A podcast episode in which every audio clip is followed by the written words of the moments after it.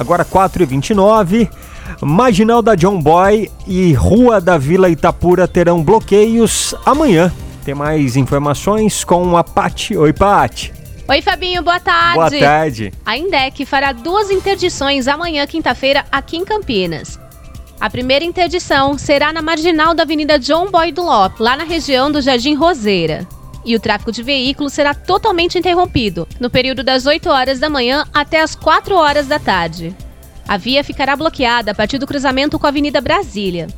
Já a segunda interdição será na rua Álvaro Miller, na Vila Itapura. E o bloqueio acontece das 8h30 da manhã às 4 horas da tarde, num trecho entre a rua Sacramento e a Avenida Francisco Glicério. É, e, e nos dois casos, agentes da INDEC vão monitorar o trânsito no local. Mais informações é, você pode ligar no telefone da INDEC, que é, é o 118, o Fale Conosco INDEC. A sua revista diária. Revista Nativa.